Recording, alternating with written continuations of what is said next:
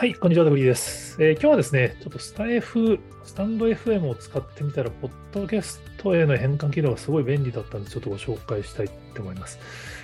まあね、もうその、徳力お前 エスエヌエス いくつ使うねんっていうのは、もう、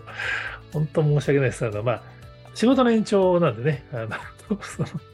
ていうふうに言い聞かせてやってますけど、まあ、音声配信は正直僕ボイシーもアカウント作らせていただいてるのでボイシー一つでいいかなって思ってたんですけど、まあ、今あのお昼にやっているそのツイッタースペースと、まあ、クラブハウスとツイッタースペースを同時にやってたんですけど、やっぱりクラブハウスがまあその個人的には非常に恩を感じているんで頑張ってほしいんですけど、なんか日本事務所も作らないし結局なんか日本語対応もやるやる詐欺になってしまっているんで、まあちょっと厳しいかなと思って、でもツイッタースペースもイーロン・マスクさんがいつやめたっていうかどうかちょっとわかんないからちょっと恐怖をしててですね。そしたら実はスタンド エフエム のコラボ機能を使えばツイッタースペースとかクラブハウスみたいなのもできますよって教えていただいたんで、まあじゃあ、まああのノートのメンバーシップのメンバーの方にお勧めいただいたのもあってちょっとじゃあやってみるかと思ってスタイフ開いてみたんですけど、最初はなんかスタイフがその YouTube から自動で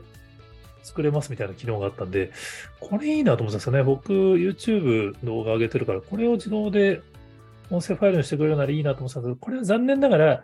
過去のアーカイブを一括で移行できるだけで未来のやつは自分の手作業でやらないといけないでダメだったんですけど、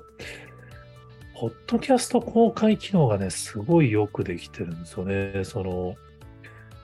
まあ、ボイシーを始めたときに、あの、スポティファイさんとかの話も聞いて、ポッドキャストもいいよっていうのは聞いてたんですけど、なんかその、ポッドキャストだけのために、ポッドキャストやる気にあんまならなくて。でも、まあ、今、その、スタンド エフエム 始めたんで、まあ、スタンド エフエム どうせやるなら、ポッドキャスト連携機能をオンにすると、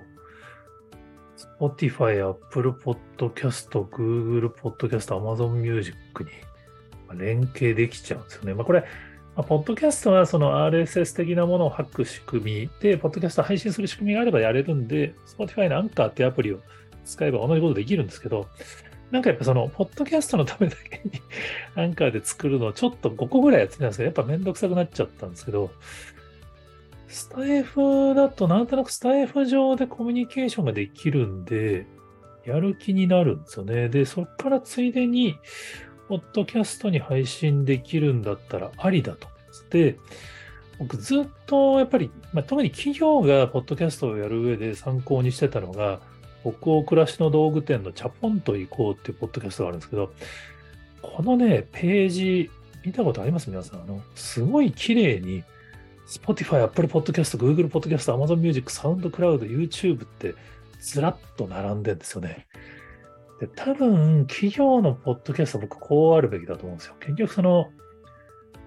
ポッドキャスターとか YouTuber とかその各プラットフォームで個人クリエイターの人が頑張るっていうのは別にどっかのプラットフォームに特化していっこ頑張ればいいと思うんですね。ボイシーでもスタイフでもどこでもいいと思うんですけど、企業って別にそのクリエイターとして頑張りたいっていうよりはあくまで企業の発信をお客さんに聞いてもらいたいっていうパターンだと思うんで、やっぱね、できるだけ多くのプラットフォームに対応してあげた方がお客さんには優しいと思うんですよね。っていうのを、北欧暮らしの道具店さんのこの一覧を見ながら思ってたんですけど、スタイフを始めると、あら不思議。あら不思議ってことないですけど、その、スタイフ、スポティファイ、Apple Podcast、Google Podcast、Amazon Music をスポティファイ、スタイフを始めるだけでいつつ対応しちゃうっていうね。僕、YouTube やってるんでむっつあるんですよね。これもう、ほぼ、こう暮らしの道具店と同じだって言えるって、まあ、だからだからなんだって話なんですけど、企業の方だとこれはねいいと思います。あのスタイフアプリが本当によくできてて、その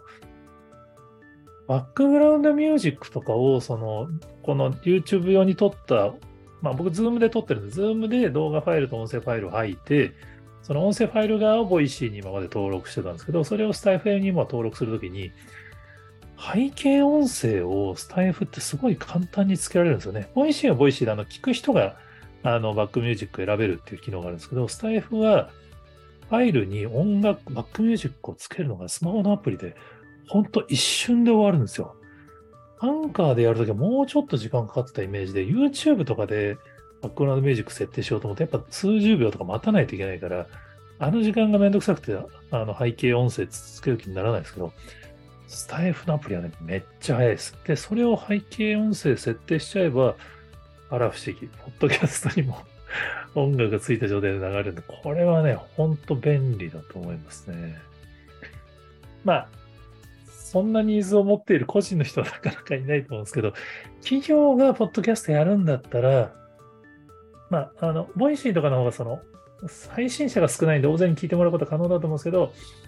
何かしら音声配信やるんだったらスタイフをついでにやって、ポッドキャストよっつとか、そのポッドキャストの アールエスエス 入っちゃうっていうのが結構ありなんじゃないかなと思いましたっていうちょっとご紹介です。えー、他にもこんな機能ありますよとか、えー、情報提供ありましたらぜひ Twitter とかコメントで教えていただけると幸いです。はい、今日もありがとうございます。